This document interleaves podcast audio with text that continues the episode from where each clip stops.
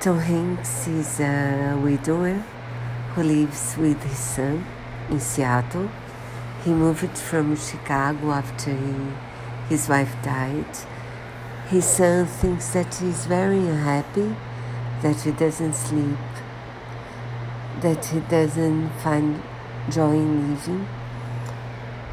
And he calls a radio program on Christmas Eve and Tom Hanks confirms that it's, that it is so.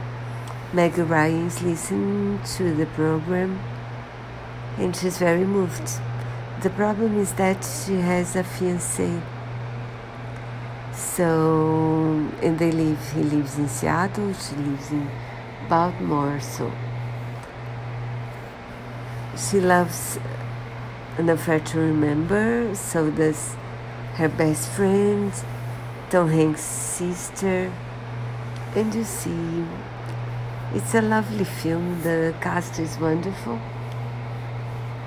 including the children in it, because uh, Tom Hanks' has a best friend, and they're very, very. It's a delicious movie. Don't miss it it really, yes, it warms your heart. So enjoy.